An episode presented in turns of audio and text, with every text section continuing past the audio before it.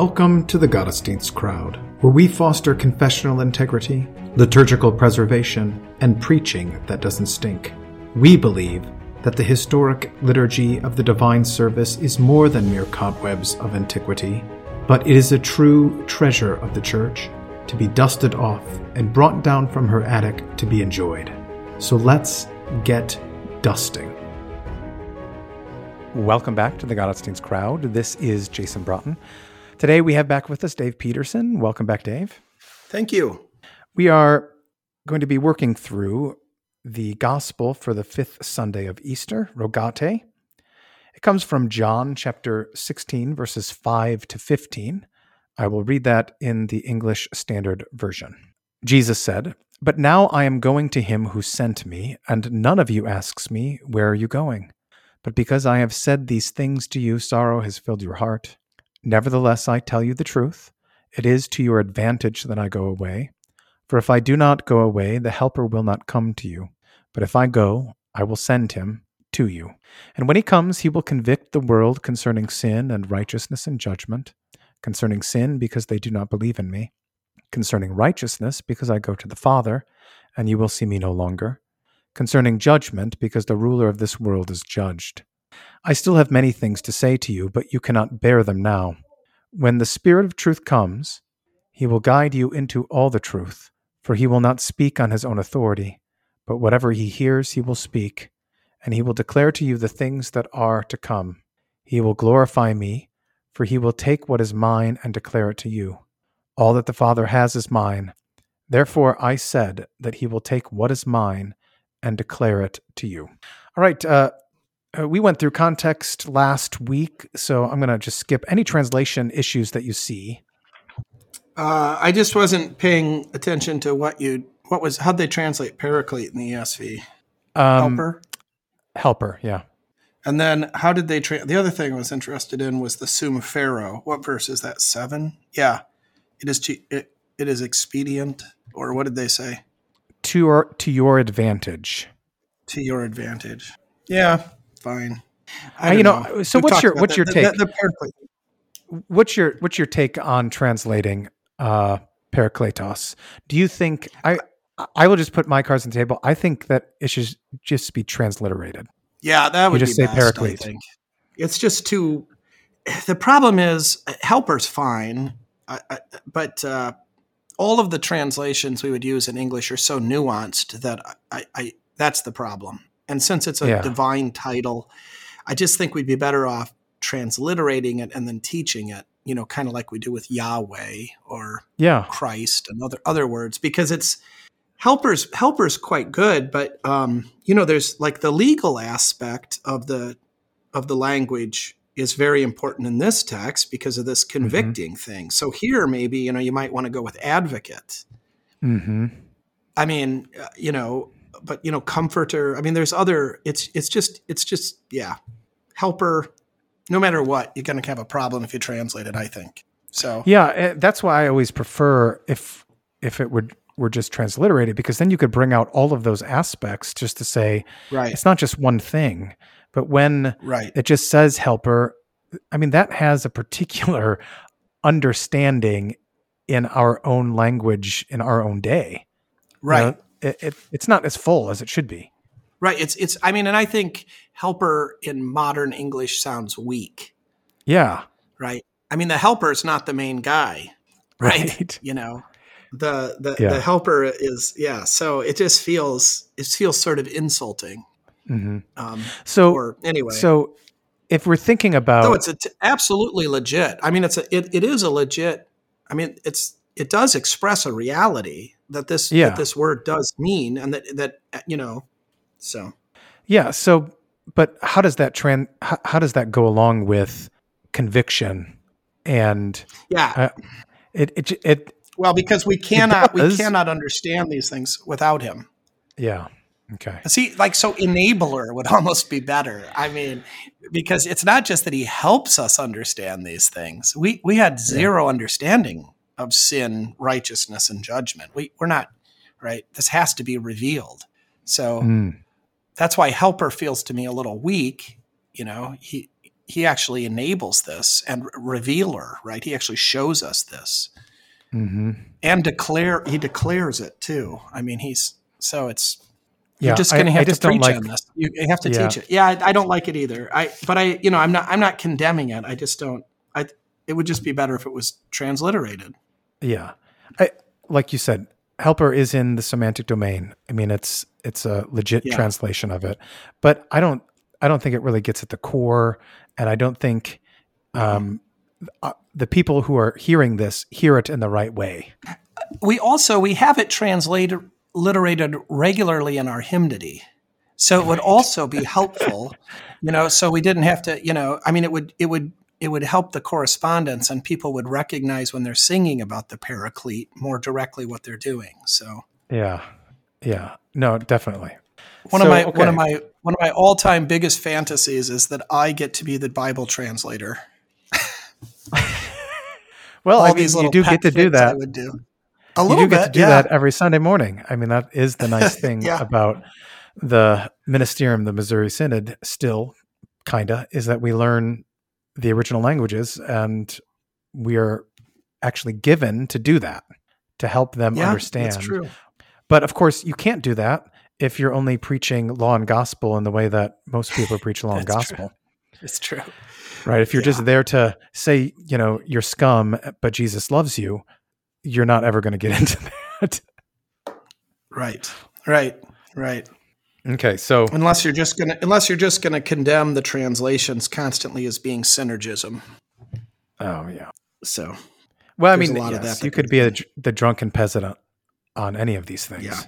yeah, there is Okay. a little bit of context. I immediate, not I mean the broad context we already talked about, but I mean in this particular pericope, really, if you go back to chap, uh, chapter fifteen, verse twenty six, he brings that paraclete up.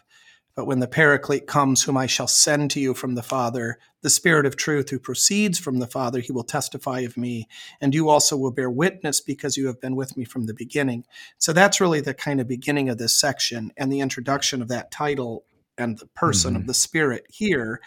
And then Mhm. verses one through four uh, are about persecution. So you have, Yeah. right, the Spirit, the Holy Spirit's going to come, sent from the Father, and he's going to testify of me. And and in so you're going to testify of me and then you're going to get persecuted because of it so that's Yeah. that whole that, that's the immediate context right these things i've told you about how you're going to be put out of the Mhm. synagogue that when the time comes you rem- remember that i told you and then you have uh, but now i go away so uh, there is this uh, i think a little bit of context to kind of that's worthwhile to remember that the helper is sent for those who need help I mean, Mhm. right? This isn't like an optional luxury, you know, hey, you guys could do this on your own if you want a little help. Here's the spirit.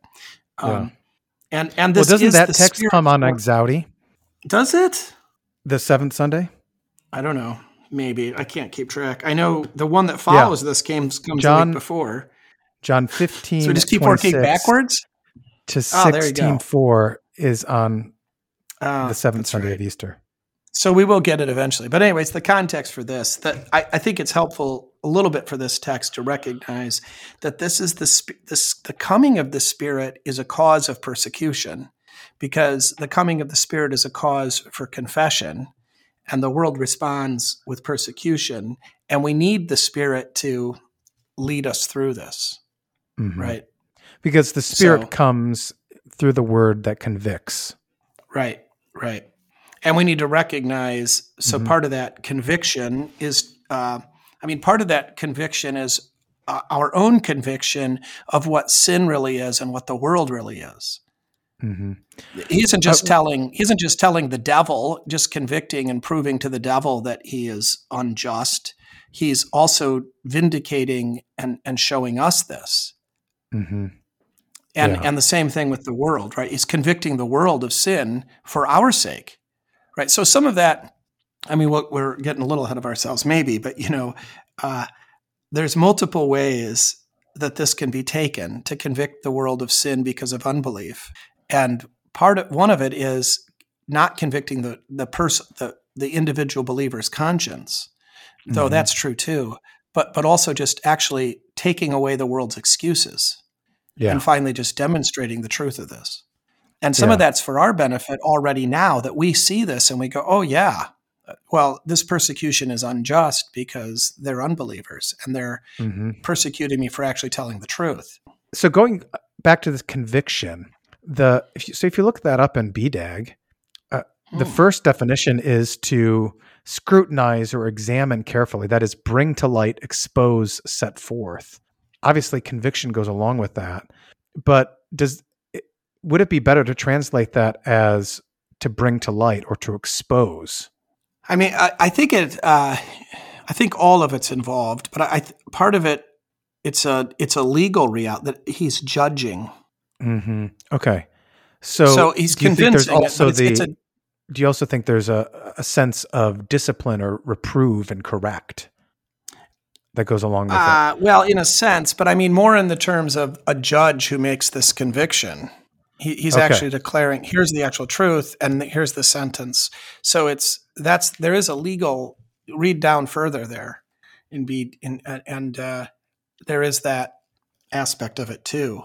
So I mean, in a, in a sense, it's convince right that I, I sort of right the world can no longer deny that its unbelief is sin, um, Mhm. but there's also a public declaration of the reality that is convincing in a sense, but also a judgment. Okay. So why does he just say the world and not eh, is Jesus including the his Christians as part of the world in this Uh, statement? Yeah, he is, but oh, so, Even so I though in this nice- 17 he's, you know, he he's not. Well, right. I think this So is I think, this is actually a fruitful conversation because so often we take it as we're included and I just wonder if that's what Jesus had in mind. I think he's got. I think there's multiple things going on in this reality. So let me read you. I found this this morning. I, I, funny. I don't know when I bought this book. Leon Morris's um, 1971 commentary, which I bought at a book sale 25 years ago, and I don't think I've ever opened it till this morning. uh, so he, uh, it's pretty good. I don't know. I should have opened it. Um, he says here regarding this whole convicting the world. This is great. First of all, um, he brings up this idea of advocate for the for Paraclete, and then makes this great s- assertion: apart from the Holy Spirit, men do not really know the truth about sin or righteousness or judgment, which is spot on, right? We just we really we require the Holy Spirit to for for these things, and then he Hmm. says on page well you don't care the greek underlying these verses that the convicting of the world can be taken in any one of three principal ways one, it may mean he will convict the world of their wrong ideas about sin in that they do not believe, right? So they don't believe they're sinners.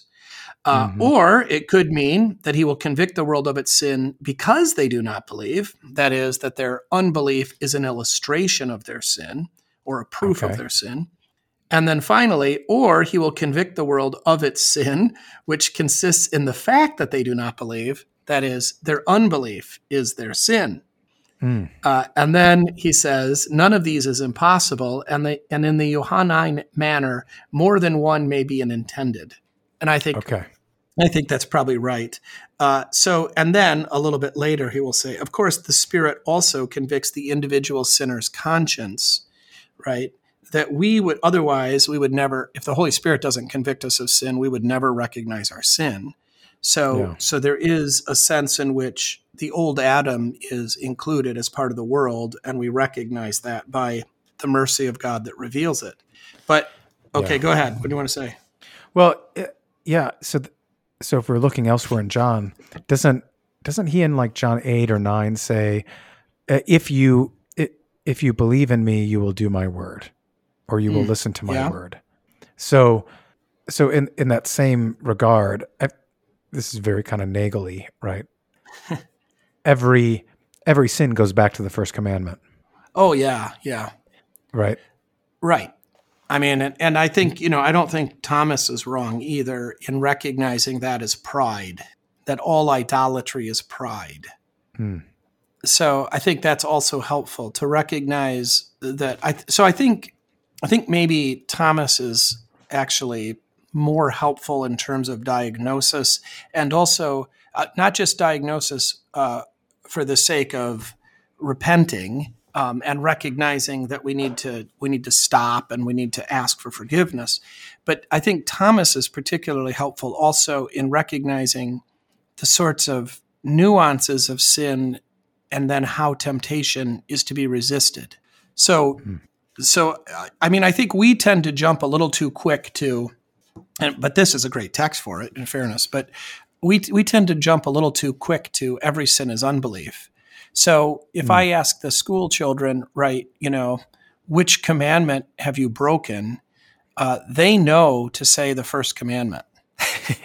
and then they don't, and that there is a kind of there is a kind of sense in which by jumping right to the first commandment, which is accurate, but it is a kind of abstraction in a sense from the harm that has been done right? Yeah. and it does that oh well then i'll just believe in god more you know and keep on committing adultery or whatever it is. Because the real problem you know the real problem isn't what i'm doing to my neighbor. You know the real problem what god really cares about is the spiritual stuff. And that's that's actually you know a good way to excuse our end sins up in hell and end up in hell so i think you know we are called there um, the way I've been talking about lately, right? There is an answer to sin, which is the gospel, right? Uh, mm-hmm. But the the answer to temptation is nuanced from that. It's not just the answer to temptation isn't simply it's forgiven. Mm-hmm. I mean, there there is, of course, we've we live in the gospel and we're empowered by the gospel and we're encouraged by the gospel, and then we actually resist temptation and we learn to resist temptation in part from the law, because the law actually shows us what the problem is and what's wicked and what's good. And then, you know, the antidotes, mm-hmm. so to speak, which which is more than just Jesus loves you, right? So, mm-hmm. you know, um, whatever, you know, if it if we're talking about, you know, like last week we were talking about envy. I mean, you know, then we, we need to learn to actually, and so the eighth commandment, then we need to actually learn to praise people and to sort of dispel the sadness, right? And mm. why was there some reason I was going to talk about despair? Oh, right. Uh, we jumped we jumped to the conviction thing, but we skipped over the despair in uh, in uh, verse six. Because I have said these things to you, sorrow has filled your hearts, and uh, there there is this reality that wh- they're not asking him where he's going or to whom he's going or even you know, for what purpose, what advantage to themselves he is going. They just are kind of choosing in a in a self-absorption to go to sorrow. Oh, this isn't what I want. And they're, mm. you know, they're they're choosing sorrow about a yeah. future that doesn't even exist yet, that they're only imagining. And it's a sin. They they should be yeah. trusting in him and believing he's good and so forth. So, you know, how is that sort of overcome? And I think that there's some real benefit in sort of examining that and thinking about that. Okay. In detail. So, yeah. So how? I don't know how I got how there. Does, oh, because you said it's unbelief. So, so all sins unbelief, sure, but I think we, I, I think it's maybe in some ways helpful to to recognize that all unbelief is a kind of pride because it's self-centered and self-absorbed and and to think about sin as pride instead of just unbelief. How is sorrow a, an act of pride? Okay. You, you mean like wallowing in sorrow, or you just mean yeah. sorrow in general? No, I'm sorry. W- wallowing in sorrow. And this is inappropriate sorrow, right? Yeah. Their, their sorrow yeah. here is not. Yeah, giving yeah. You, giving your heart over to sorrow. Yeah, yeah. Letting letting it consume you. Right. That's what they're doing. That's a, what they do is a sin here, and so you know, it sh- this temptation comes upon us. How do we resist it? I think if we just say it's unbelief, it's it's not as helpful in as a diagnosis for resistance as thinking of it as pride. So the whole point of that long speech. So does Jesus answer that in what he says the Spirit will do? Yes. In, in so the answer that he is, in that like verses ten and eleven that uh, he has gone to the Father or is going to the Father, and the ruler is judged. Is that the I mean, is that how he answers it or no? Well, I think that's part of it, but I think already in verse seven that you know that uh, first of all, I tell you the truth, and it's to it's to their advantage. and they should simply believe that he knows best, right?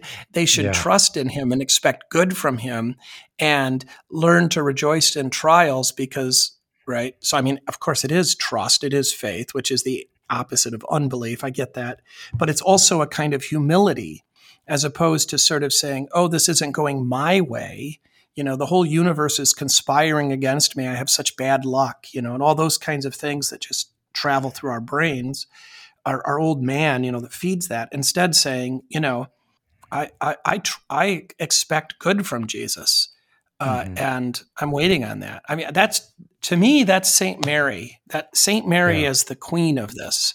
Um, at the wedding at Cana, right, where you know she gets rebuked and tells the tells him just do what he tells you. She she just believes he's going to do good, and yeah. also, of course, at the Magnificat, right? When when she gets told some pretty bad news, you're pregnant with another man's baby, right?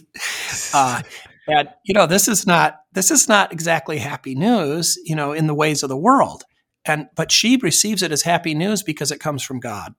And so let it be unto me. I mean, this is a marvelous statement of faith that that believes in God's goodness and expects it and does not wallow in anxiety about what's going to happen to her, what are what are her relatives going to think, you know, all that stuff, right? Mm-hmm. Yeah. So it's to, it's to your advantage, or, or you know, it's it's expedient that this would happen. Um, that's a promise, and that Jesus mm-hmm. is telling the truth, and we should we should believe in him. Yeah, he's going away, but he's coming back. You know, I mean, so that going back to the going back to the sorrow. Um, so so what is the what is the clue when we are when we, we have our own kind of introspective inner dialogue or when you are with someone that that the sorrow is inappropriate for what is before them or that they are letting sorrow fill their hearts or that they're wallowing right. in sorrow what does that inner dialogue sound like um, and and how did the, do the scriptures answer that I, I think the inner dialogue is all about justice I mean, though we, we may not use that language, but you know, this isn't fair, right? Why, mm-hmm. why is God doing this to me? Um, doesn't God want me to be happy? You know, all those kinds of all of those kinds of things are accusations that I am suffering unjustly. Mm-hmm. And I mean, I think the answer to that is right to, in this text is right. They should be asking Jesus, "Where are you going?"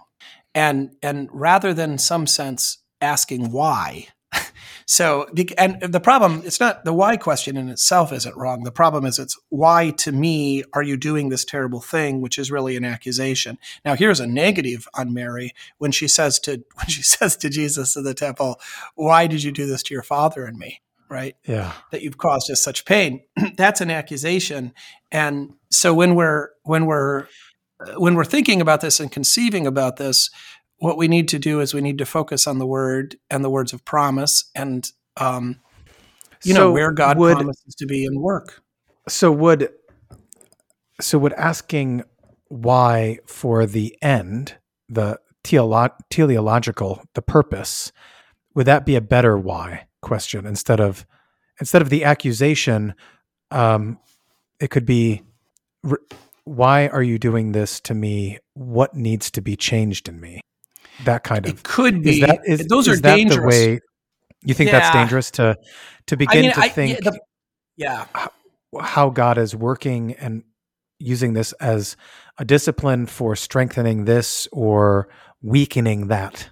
Well, that right, but the problem is, I think, I mean, it, that's fine, but it's we we get into, I think it's a little bit, it's a little bit more difficult to sort of stay the course mm. when we start asking the the uh, unless the question is unless you know we have to know we have to know the answer is this is to my advantage.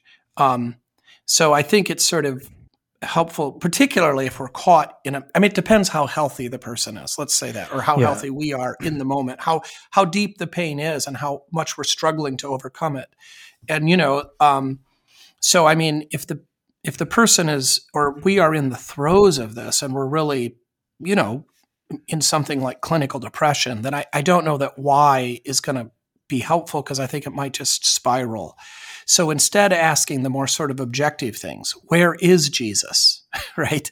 So I love this question because it's it's the question of the text. That's what he tells them. None of you ask me where are you going, and I think this because if you ask this question, right, where is Jesus? Oh, he's in his word and his sacraments. Well, that's a very Lutheran answer.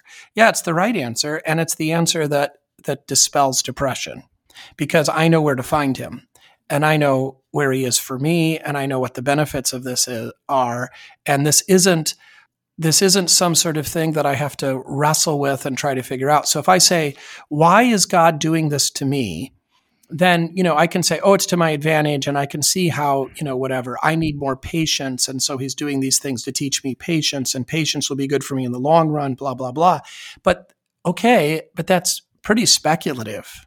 I mean, I mean, we don't. That's probably true. I'm not. I'm not disputing that salute uh, that reality, but you know, it does require, and we might misdiagnose it. I think. I think he's trying to teach me patience, but maybe he's really trying to teach. Really, what I need is humility, or really, and you know, so I run to patience because I don't want to. I don't want to face humility or something else. Whereas if I ask where, that's an objective, solid reality. Okay. So on that question, like, so back in chapter 14, Peter and Thomas ask him where he's going. Yeah, and it, yeah, but they do it in a selfish way, right? They're they're not they're not good questions because they're despair questions. Uh, Peter just doesn't want him to go alone, you know, um, and, and, you know Peter just wants to be the accomplish compl or the uh, accompanist or whatever go along with him. I don't know why that was so yeah. hard to say. And then Thomas, uh, where's where's that in Thomas? Because his is the um, his we is don't not know the good way. either. Yeah, this is yeah, fourteen verse five.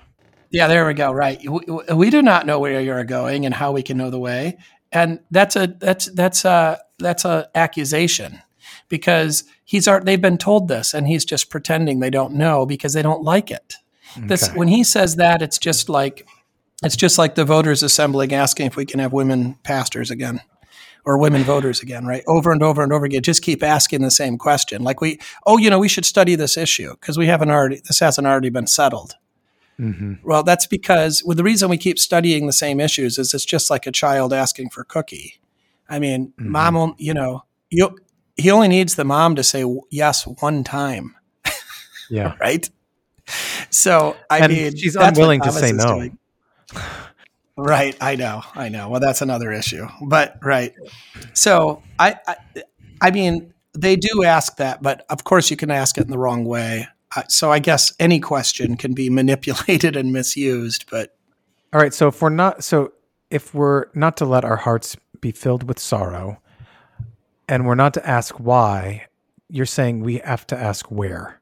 Is that what you're advocating? I, I don't. So not just we can ask we shouldn't why. do, but what I mean, it's just the why is just, I think, a little bit dangerous and is going to be less objective. I, I don't think it's inappropriate, but I, would be careful with it. The where okay. and and we are in a different, we are on the the other side of things than Peter and Thomas as well. So I mean, mm-hmm. it really is clear for us if we say where is Jesus, right? We know where he is, and yeah. we know how to obtain his blessings, and and we're going to go there and we're going to receive those blessings, even if they're not always emotionally satisfying or even mm-hmm. intellectually you know uh, satisfying that we're going to say this yeah. is where jesus is. This is where i'm going to be.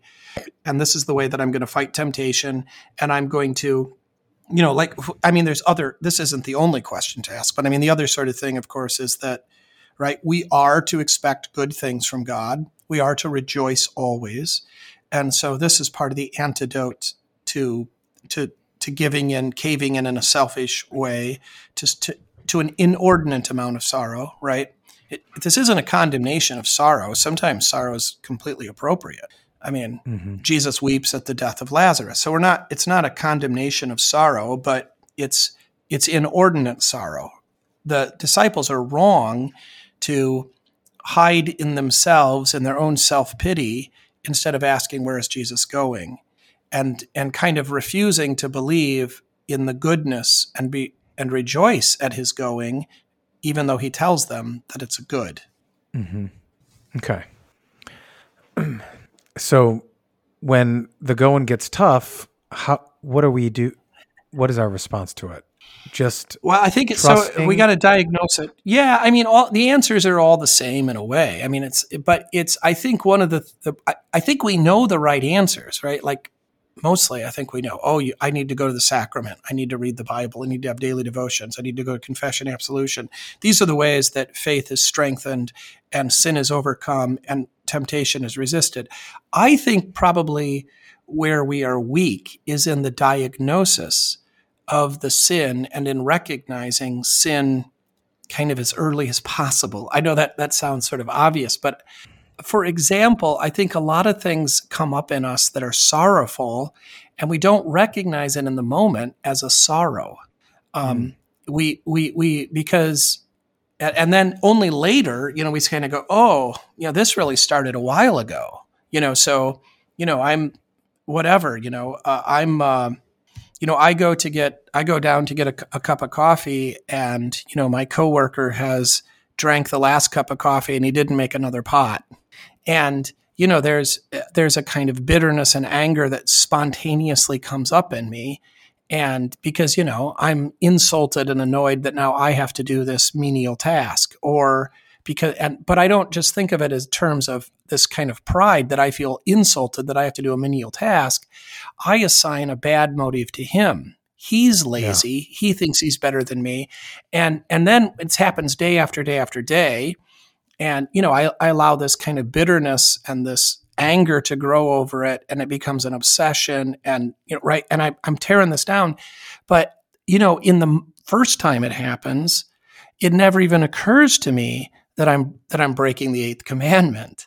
Right. Mm. I'm, I'm actually feeling totally just in this and you know i am i am indignant at an injustice and I, you know what I mean? So there's this like. So what? So what is the? Uh, this isn't going to come out right, but what is the contrary action, the fix to that initial feeling slighted? Is it really just putting the best construction, or is it putting the best construction and then saying, "Hey, if you make the last pot, can you just ask if anyone's going to want more and make make it?"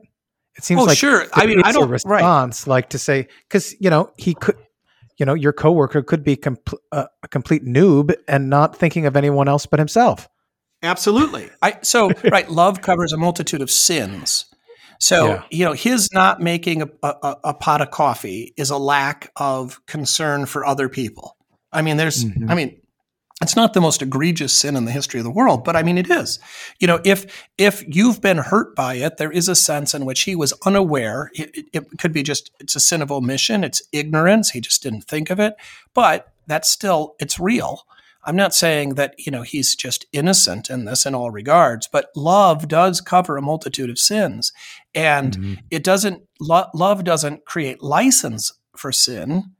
Um, so uh, it has to be i think there's a, a, number of things that sort of would happen. And, and i mean lots of times god be praised this does just kind of happen spontaneously. But i think it's very useful to think about it diagnose it and to you know recognize that there's wisdom to be gained from holy scripture for this stuff. So mm-hmm. i would say like right the first thing would be ideally you'd go this this comes up in me this indignation this anger this insult and i would reckon wow that's this is inappropriate and idiotic and so why am I responding this way? It's, it's this is a minor inconvenience. I, I'm not it's not too menial, right? So, first of all, there ought to be kind of ideally, I would recognize this is not what Jesus would do, right? And I mean, I know we all mocked that, but right, if Jesus walked into the kitchen and the coffee pot was empty, he wouldn't instantly become angry in his heart. Uh, so I'm acting in a way that's not Christian. I'm acting in a way that's selfish. I need to be humbled, right? I need to engage in humility. I need to repent.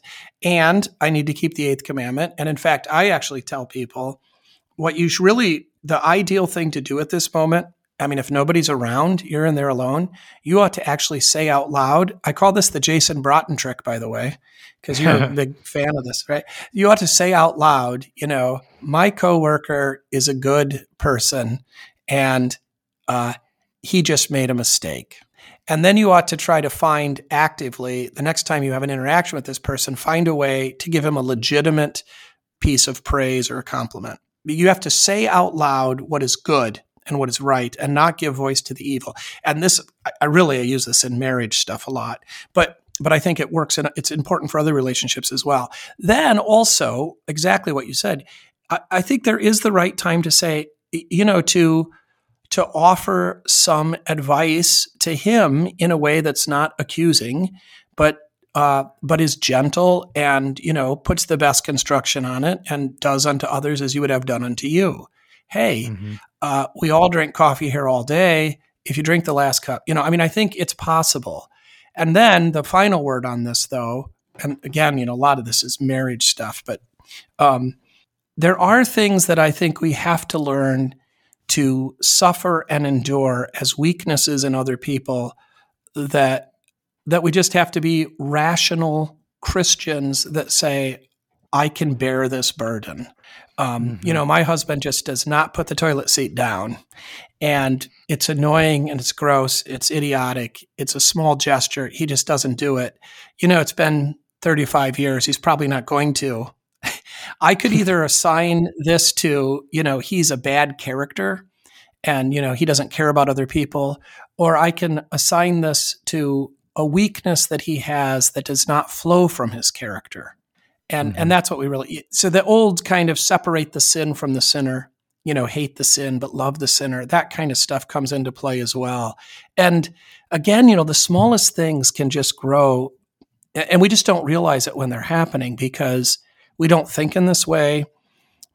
And and we don't I don't I mean I don't think we I don't think we think about sin enough or try to resist sin enough or mm-hmm. recognize mm-hmm.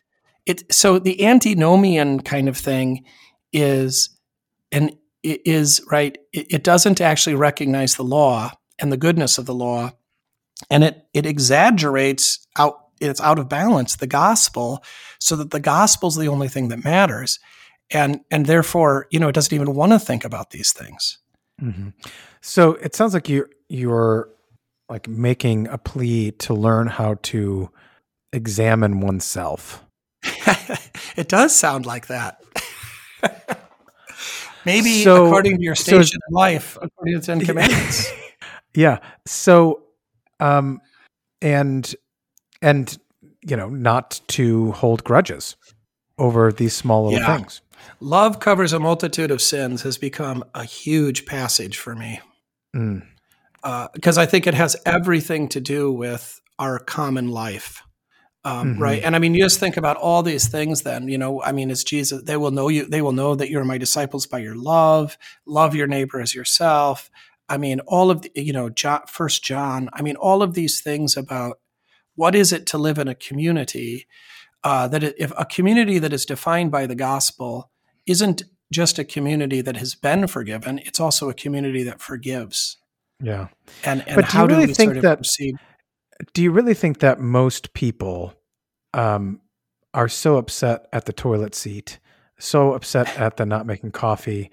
Isn't that kind of the straw that breaks the camel's back? In other words, that other things haven't been dealt with, bigger things, and and so you deal with those bigger things passive aggressively through the small things.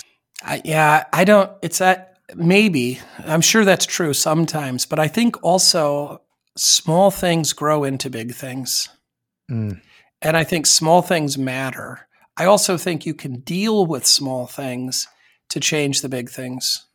Okay. Um, so I, I, I think they're I think the small things are more important than than they seem. I guess mm. both both in terms of creating you know kind of affection and endurance for marriage, and you know exhibiting and receiving love, and also um, in terms of you know what spirals out of control and destroys things.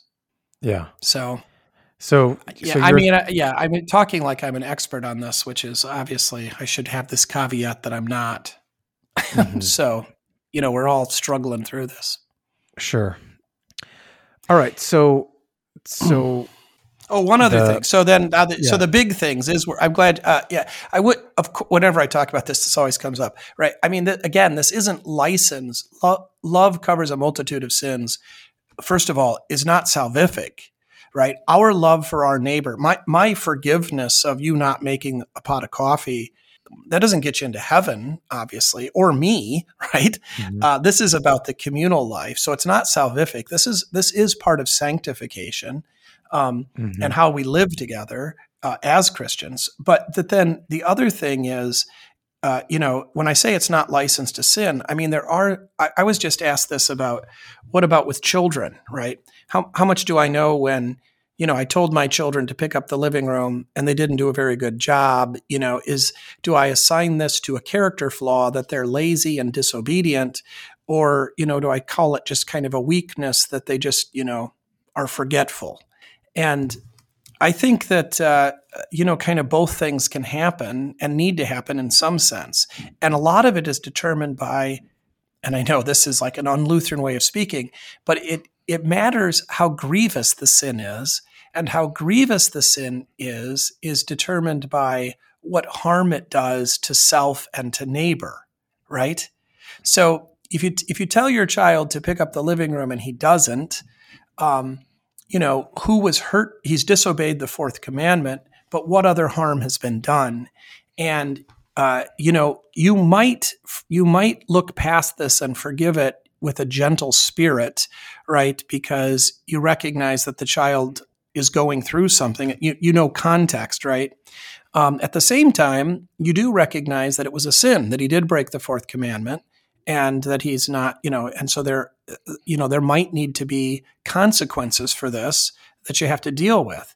But it's it's not done in a kind of legal. It's not done in a way to punish. It's done in a way to teach, right? Yeah. So uh, that you know love teaches love doesn't punish i mean that's maybe a subtle distinction but i think it's important discipline is to teach we're not trying to get our our children to clean the living room because they're freeloaders um, you know this is part of the whole community life and they need to be part of it also often, i mean there are times, i mean i just would want i just would want to add but often our lord himself our father in heaven he disciplines through that which is painful Oh yeah, yeah, yeah, absolutely. But so, its purpose is is teach. It has a purpose is to teach, yes. But often when I hear people talk about these things, like you know, your purpose is not to punish, but to but to teach, and so somehow that means now the we just talk at each other and there not there really no, isn't no. actually a consequence. There's not any no, there, yeah. painful resistance that's involved. I, would say I, I talk about it as it's it's to, it's not about it's not about enacting justice or vengeance, right. but teaching. So so yes. you break a you're throwing a ball in the house, you break a lamp, uh, you got to pay for that out of your own money. Um, that does sound like justice and vengeance, and and but but it isn't. If I'm doing this as a father, look, I don't care about the lamp. I mean, you know, but I want you to learn that lamps have value and your actions have consequences, right? So it, it can it can almost look the same, but the motivation is significant. I'm mm-hmm. not trying to get revenge on my children for breaking my stuff. I mean, right. God willing, I'm not. That that would be the that would be the distinction. yeah. I mean, of course, yeah. in the flesh, we, we are weak. We don't do it purposely. But but anyway, in terms of that, but then the other side of this is right. Um, you know, it does matter about how grievous the sin is. It's one thing to, you know, pick up the living room in a half, you know, not to do the full job. Um, you know, it's a it's another thing to, you know, be left in charge of your younger siblings and to leave them alone, right? And to endanger mm-hmm. them or, you know, other ways that that these things go wrong. So th- there are times when, you know, love can't just cover this sin. Um, as as just a weakness, you know, recognizing, well, you know, he has exams this week or his girlfriend broke up with him, so he didn't do a very good job picking up the living room and I'm going to be gentle. There, there's a that's right. There's a time for that, you know, we're not but then, you know, there's other times when, you know, that's completely inappropriate, right? Yeah. You know, he stole he stole money out of your wallet, you know, uh, you know, that that that that requires a different response. Mhm. Yeah. And that's true in marriage okay. too, you know. Yeah. How do we get into all that? Sorrow. How to fight sorrow. sorrow. That's what that was about. Okay. All right. So the the Lord then sends the paraclete. Uh, so even though your hearts are filled with sorrow, um, it's to our advantage that he does go away because if he doesn't, the paraclete won't come. Right. And it's the advantage is that when he comes, he will do these three things convict the world concerning sin and righteousness and judgment. Is that correct? Yeah. Okay. And How we can see all of those are- advantage. uh, because we should see all of these as this is a Christological reality, right? That the that the world is being exposed as the cause of Christ's death, right?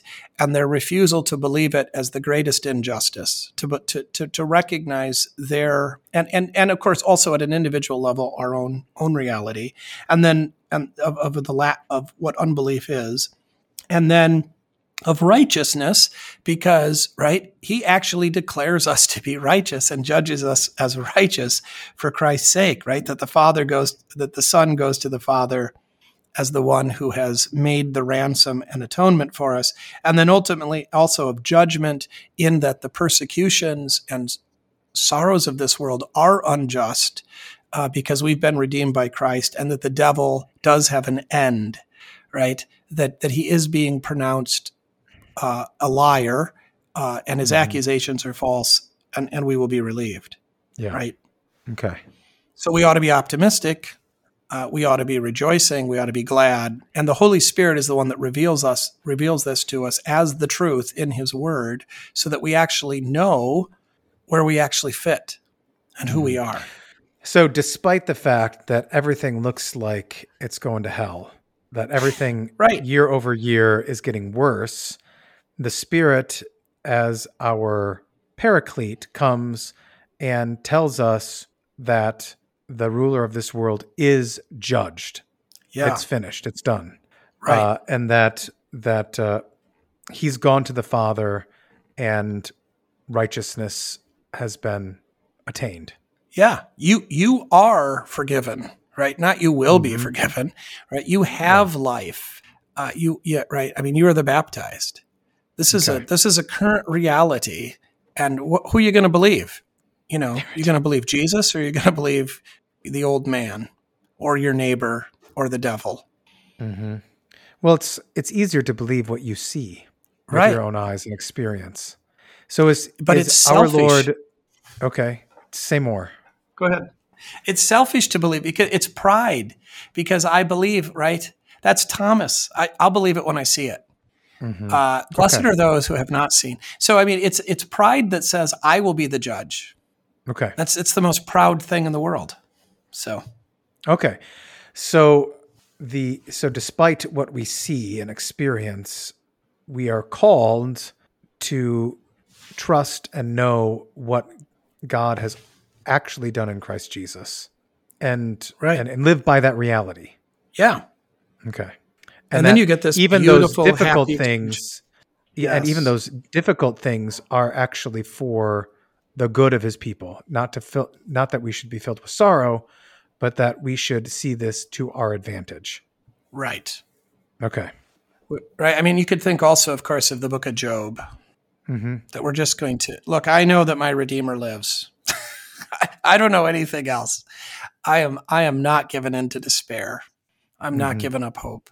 Um, I don't know how to explain this. I don't know what to say except this. I know that my Redeemer lives. So hmm there. So do you bring in like um, I can't remember where it is in Ro- Romans, somewhere in Romans. No, I'm thinking of uh it's in First Corinthians 10 and I want to say Romans 15 where he talks about these things happened as examples for For them examples, but they're yeah. written down for our instruction.